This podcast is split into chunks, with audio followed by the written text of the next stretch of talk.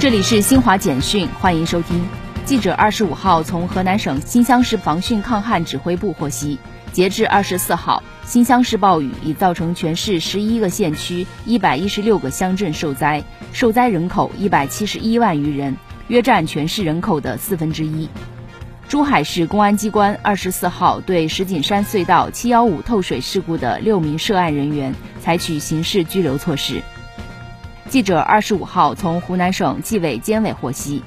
湖南省纪检监察机关对耒阳市沅江山煤矿幺幺二九重大透水事故中四十三名责任人员进行处理，